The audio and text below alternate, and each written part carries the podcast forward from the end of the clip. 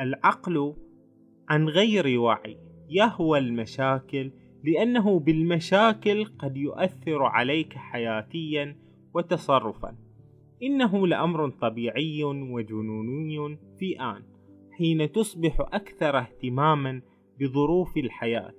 فهذا يعني أنك بدأت نقطة إحساسك بالحياة.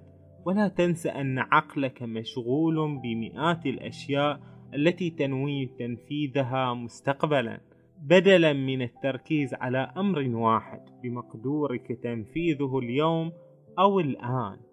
قد يحس الطالب بالكثير من ال... يعني المشاكل والهموم الدراسية لأن لديه الكثير من الواجبات. وعندما نسأله متى هذه الواجبات يقول هذا الواجب بعد يومين. وهناك امتحان بعد أربعة أيام. وهناك واجب آخر بعد سبعة أيام. فعندما يعي الإنسان بهذه الواجبات المستمرة التي ستجري في المستقبل يحس بالكثير من الآلام والمصاعب أن يحققها كلها وفعلا لا تحقق هذه الأمور دفعة واحدة. فقط فكر في اللحظة الحالية.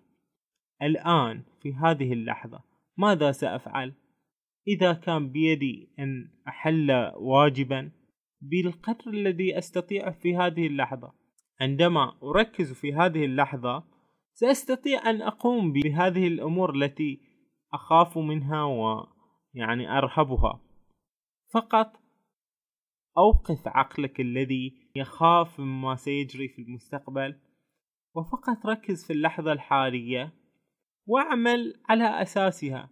وعندما تركز سترى أنك قد أنهيت الواجب الأول ومن ثم استعددت إلى الامتحان ومن ثم استعددت أيضا للواجب التالي. أينما كنت كن هناك بكليتك. هل مضطرب أنت؟ هل أنت جد مشغول بالوصول إلى المستقبل الذي ينتجه الحاضر كوسيلة لقطف النجاح؟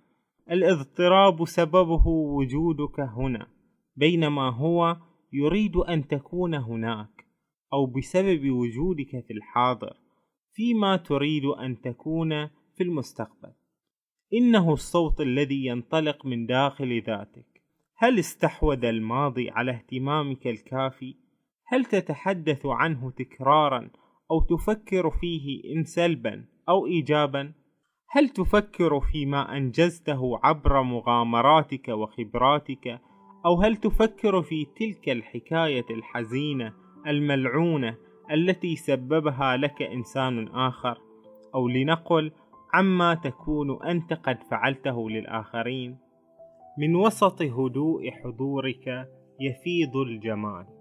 الحضور مطلوب لإعطاء الجمال قدره للشهادة على فخامة وقدسية الطبيعة.